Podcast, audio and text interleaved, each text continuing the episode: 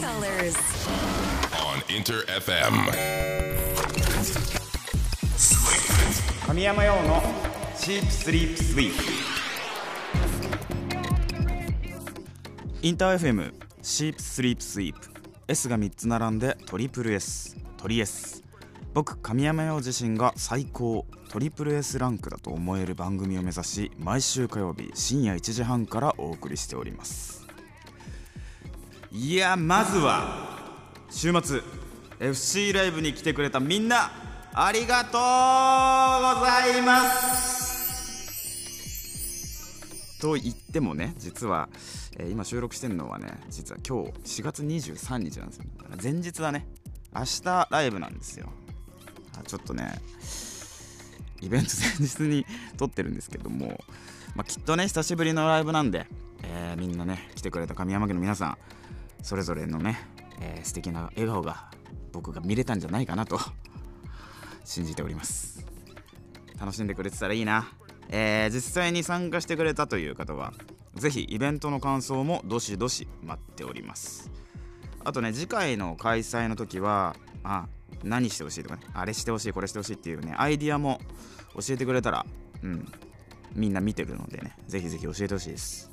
そして FC イベントの話もそうなんですけど今日はこの話をしないわけにはいかない。何か分かりますか？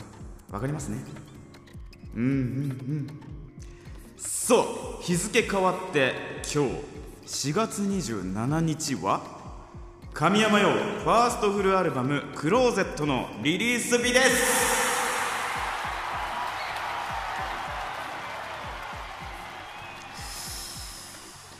んなフラゲしていただけたでしょうか、えーようやくね本当にようやく皆さんの手元に届けることができて、えー俺めっちゃ嬉しいですよ。本当に嬉しい。そう。で、まあ、今月のねマンスリーテーマは「まるを待っていました」と題しまして募集をしてきましたが今日はねその総括というかま番外編として、えーこんな企画をやってみたいと思うんですがズバリまたしたな。できるとこまでやってみよう。神山用ファーストフルアルバム「クローゼット」全曲解説。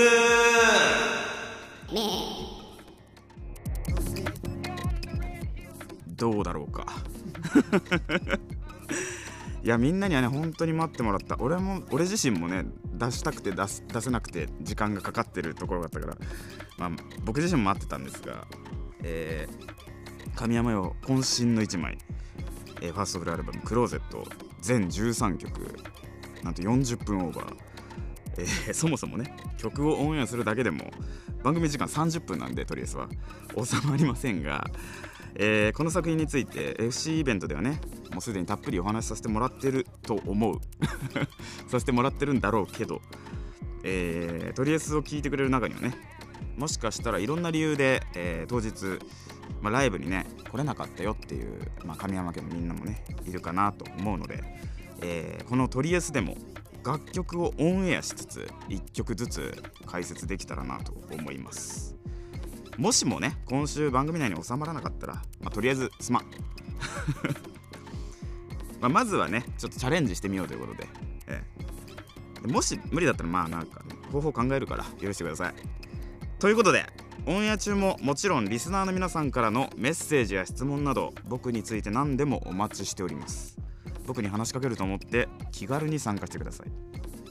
メールアドレスはすべて小文字で sss アットマークインター FM.jp ツイッターはハッシュタグ表記すべてひらがなでトリエスそして漢字で神山用です。さてハッシュタグといえば恒例です。うゆさん。アムさん N ぬさんなどなどその他たくさんの皆さん参加ありがとうございます、えーこうやってランダムに Twitter は随時紹介させていただきますのでまだ参加していないというサイレントトリエスファミリーのみんな本当に1回試しに「ハッシュタグトリエス」をつけて参加してみてください。僕がガン見で生存確認をしております。それでは今日はクローゼットリリース記念全曲解説スペシャル。最後までよろしく。お聴きいただいているのは神山用でイエロークローゼットバージョンです、えーこの楽曲はね本当にインディーズの時からいろんな方に聴いてもらってすっごい広くね届いたきっかけになった曲なんですが今回クローゼットに収録するということでね再録をしたんですけどまあ大きな変更点としてはまあもちろんボーカルトラック歌ですね。あのー当時と今では歌に対しての、ま姿勢みたいなのが全然違くて今でしか歌えない歌をこの「イエローで表現したいなっていうのが強くあったのでそこにこだわりを持って作ってますね。あとはもうサブスクで聴く人が当時よりも絶対に増えてるんで今サブスクで聴いた時にこうローが気持ちいいようなバランス感覚でミックスをしていたりします。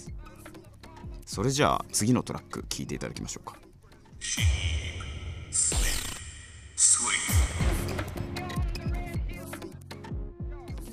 お聴きいただいているのが、えークローゼット2曲目2トラック目に収録されている「セブンティーン。アルバム先行配信曲になりますがこちらの楽曲はねかなりロックな内容になっているのでまあこのアルバム通してもね結構異色な、えー感じになってるのかなと思うんですけどまあまさにねハイティーンに向けた楽曲になっていてまあもちろんねいつかハイティーンだった人たちにもね届くような世界観になっておりますので、えーみんな一回聴いてみてほしいですね。多分胸がギュッとくるんじゃないかな。それじゃあ次のトラック聴いてください。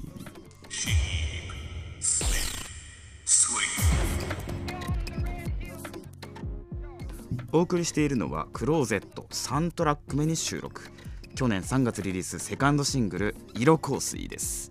いやこちらの楽曲ね、えーテレビアニメ「ホリミア」の主題歌にも、えー選んでいただいた楽曲になっているんですけれどもまあ 80s の雰囲気をねこの時どうしても持った楽曲を作りたいなと思ってもうそこの質感にこだわって作った曲ですね、うん、で歌詞とかもねやっぱ、まあ、ホリミアのタイムアップっていうのもあったんですけどその学生とか、まあ、青春とかそういう甘酸っぱいものになっていくようにねあの作ったので、まあ、まさにその瞬間を生きてる人たちにとってはねすごくキラキラした楽曲になってるんじゃないかなと思っています。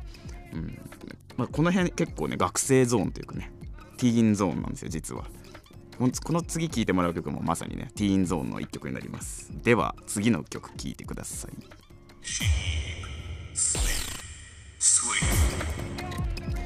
お送りしているのはクローゼット4トラック目に収録。去年8月にリリースしたデジタルシングル「ガールです。この楽曲はですね、えーまあ、まさにさっきも言ったようにねちょっとティーンの流れのねちょっと少女性がすごく特徴的なね、まあ、タイトルにもなってますけど女の子のね気持ちを僕なりに表現した楽曲になっています。今手元にフラゲした人はね手元にジャケットとかあると思うんですけどジャケット見てもらうとさあの左の方にさ少女の顔がね女の子ガールこのジャケットの中に楽曲の世界が表現されている一つの、えーモチーフになっています。さあここまで3曲ちょっとティーンっぽいの聞いてもらったんですけど次の曲はちょっと大人っぽくなります。お送りしているのはクローゼット5トラック目に収録。2019年リリース神山用ファーストミニアルバム「幸せな大人」に収録されている「青いトゲ」こちらのクローゼットバージョンでございますね。えー青いトゲもねもうこんなに経つんだね。3年経ってんだ。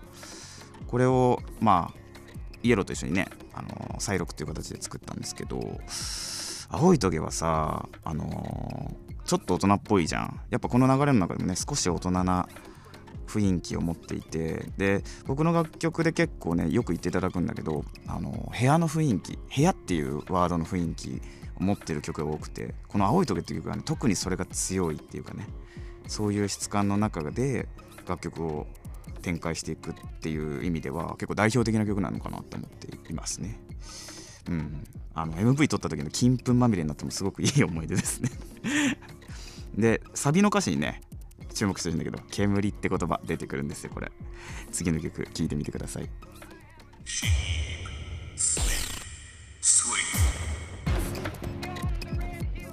お送りしているのはクローゼット6トラック目に収録。こちらはアルバムからの新曲「煙」です。いやこの楽曲神山用お気にですね。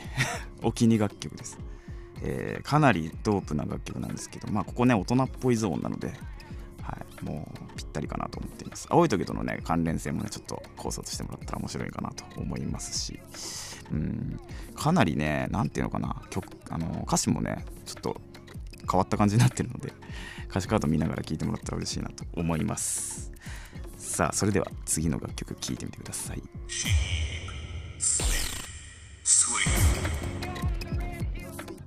お送りしているのはクローゼット7トラック目に収録されているインストトラック「O Until Death You」です。まあ、僕のねアルバムを昔から聴いてくれてる人だと,、えー、と知ってるかもしれないですけど僕必ずアルバムにはねインスト入れるんですが、まあ、このインストは結構ねあのこだわりが詰まっとるんですよ実は。うんえーとまあ、軽く解説するとこのサウンド自体はスーパーファミコンの音をモデリングしていてそのゲームミュージック的なアプローチではあるんですがそのねなんでスーパーファミコンかっつったら僕のそのちっちゃい頃のねリビングであのスーパーファミコンをやってたんですけど昼間から夕方になっていく景色とかそれをやりながら母親を待っている時間とかなんかそういう原風景みたいなのをなんか匂いみたいなので冷たくてその楽曲に。でそのその様子が割とクローゼットの中の今ククローゼットの中で僕曲を作るんですけどチラッと言っちゃったけどクローゼットの中で曲作る時の雰囲気に似てるなと思ってて、うん、なんかそういう子供の頃から変わらないノリみたいなのを、うん、この曲に冷たくてやりました。はい。そんな感じ。それでは次のトラックと行きたいところなんですがここで全曲解説を休憩したいと思いまして。なぜかと言いますとね皆さんお気づきでしょうか？なんと、えーもう番組の時間が残り10分を切っております。ディレクターのかたちゃん？これ収まりませんよね。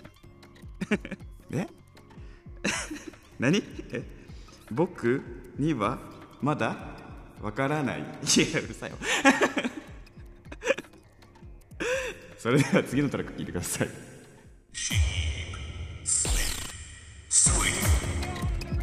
お送りしているのはクローゼット8トラック目に収録。神山よメジャーデビューシングル「群青」です。この楽曲はねまあとりあえずでも何度もオンエアさせていただいている一曲なんですが、えー2020年3月4日リリースのね曲になっていますこの曲でねまあメジャーデビューっていう風になったんだけどまあ昔からねまあ僕のヒーローであるサカナクション先輩のベースのね草刈亜美さんにもうベースに参加してもらってでしかもミックスもねサカナクションのミックスやってる浦本さんがやってくれてもうなんか夢ほんと夢の中にいるような時間を過ごさせてもらったなと思ってて自分にとってね大きな何て言うのかなよくわかんないけど背中をガーンと支えてもらったような曲になりました。うん。大事な曲です僕にとって。じゃあ次の曲も聴いてもらっていいですか？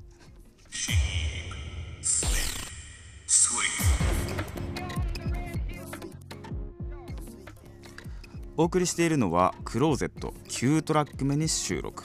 去年9月リリースデジタルシングル「仮面」です。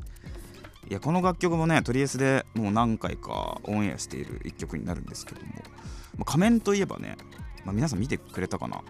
実はねあの新宿のさ東口ビジョンのね 3D 巨大猫がいるとこあるじゃないですか。あそこで仮面の MV をオンエアしていただいてですね。やばくない？これ MV の舞台が新宿なんで、あのーすごいリンクした感じになっててめちゃめちゃ嬉しいんですよ。こちら4月末までやっていただいてるみたいなのでもうねもし新宿寄る方いたらぜひぜひニャンニャンしてみてくださいね。楽曲と合わせてぜひ MV もチェックしてみてください。それでは次のトラック。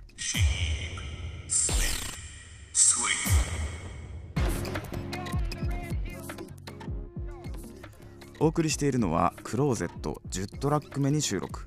神山用セカンドミニアルバム「夢見る子供に収録されておりました。カットこちらの再録バージョン。カットクローゼットバージョンです、えーこの楽曲はねまあ他の収録曲その再録曲と同じようにねやっぱボーカルの変化がねそのインディーズの時と結構顕著に出てる作品になってて、まあ、ぜひ比べて聴いてほしいなと思うんですけどやっぱね何年も経ってるからねもうその感じが違うよだいぶ。あとそのハサミの音がちょくちょく鳴ってると思うんだけどその空間の捉え方がやっぱミックスが変わってるからだいぶ違くてそういう部分にもね注目して聞いてもらうと面白いのかなと思います。それでは次のトラックん？ん？どうした？ん？え？もう今日のオンエアはカットってことですか？キラーンじゃないのよ。キラーンじゃないのよ。おいカタちゃん。まだ10曲目なんすよ。10曲目だよ。いやいやいやもうね今時間見たらもうエンディングの時間なんですよ。どうやら。ねやっぱ30分番組じゃ短いようですね。僕たちは。いやこのあとラストの3曲がねめちゃくちゃいいなんか超お気に入りのねクローゼットのサビと言っても過言ではない流れなのに。え？何？大事なラスト3曲はまた来週なんですね。来週。なるほど。まあ残り3曲はね実際に今日クローゼットをゲットしてもらった CD をねゲットしてもらった皆さんの家でお楽しみいただけたらとかたちゃんが勝手なことを申しております。さあということでインターフェム神山用のシープスリープスイープトリエス。今日はクローゼットリリース記念全曲解説スペシャルと題しまして神山用がお届けしてきました。がなんと ディレクターかたちゃんのタイムキープのせいで、まあ、全曲解説はね10曲目のカットで、まあ、エンディングの時間がね今日は来てしまったので、まあ、とりあえずね最後まで聴いてくれたみんなありがとうございました。残りの3曲はクローゼットリリース記念全曲解説延長戦。来週に持ち越して解説いたしますのでそれまでの間まさに今日みんなの手元にねゲットしてくれるしてくれているだろう。あなたのあなたのあなたのクローゼットで楽しんで待っていてください。待っているといえば4月はマンスリーテーマ「まるを待っていました」と題しましてお届けしておりましたがたくさんの参加ありがとうございました。まあ、そもそもこのテーマもねファーストフルアルバム「クローゼットを」まあ、待っていてくれたみんなとねリリース日の今日まで、まあ、ワクワクしながらね待てるように一緒にね楽しめるように決めたテーマだったので、まあ、今回いろんな話ができて嬉しかったです。さあ5月のテーマは何にしましょうか？ねそろそろさ新生活もね落ち着いてきた頃かなと思いますから、えー、前話してたね恋バナ関連をやってみたいなと思います。来週発表するのでそちらもお楽しみに。ちなみにトリエスはオンエア後のアフタートークそして過去の放送回を全てアーカイブ配信しております。ラジオクラウドでも Spotify、Google、Apple などのポッドキャストにもアップされておりますので楽しんでくれると嬉しいです。詳しくはトリエスの番組ページからチェックしてみてください。また来週火曜日この時間にお会いしましょう。お相手は神山陽でした。またな神山陽のチープスリープスイープ